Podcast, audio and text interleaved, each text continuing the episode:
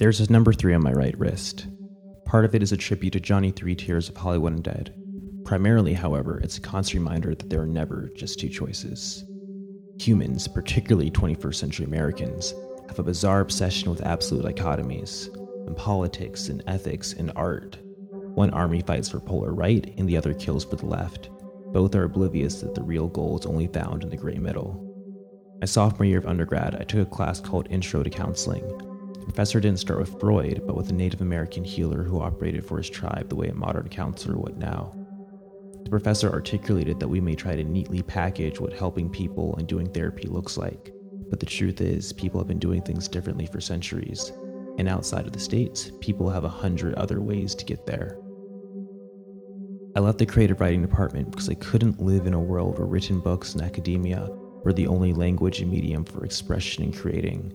I turned down opportunities as an audio engineer because there's more to life than pentatonic scales and BPM and EQ. Even now, in the midst of the psych world, I'm constantly challenged with how incredible and life changing this profession is. At the same time, the field is eviscerated by bureaucracy and is trapped by the shadows of old white men from Vienna. This is no disrespect for anybody who's gone any of those routes. Some people are wired and can survive. I I couldn't. I just want to remind everyone that the greats didn't bow to social norms. If you don't think that you can get with a system, you don't have to. Companies were built and empires were forged.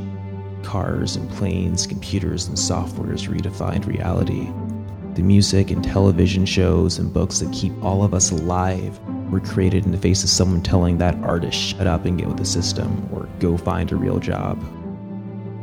As someone very wise said several years ago, raising my fingers to critics, raising my head to the sky, big I did it, multi before I die. No lie, I just know I chose my own fate. I drove by the fork of the road and went straight. Z, Renegade.